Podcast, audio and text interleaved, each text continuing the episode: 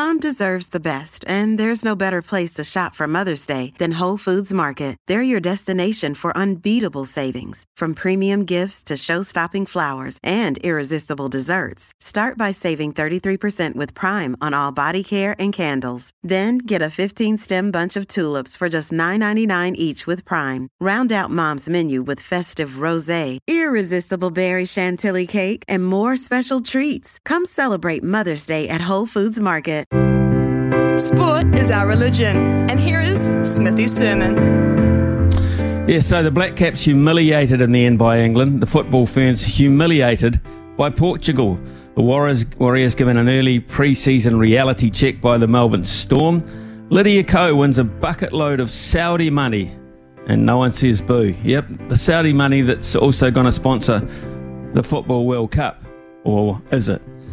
Breakers uh, and Barry Brown Jr. provide the highlight of the weekend, there's no doubt about that. Hey, but folks, at the end of the day, it's just sport. Let's get real. It's a diversion, it's a bit of uh, light relief for a lot of people. It's not life and death.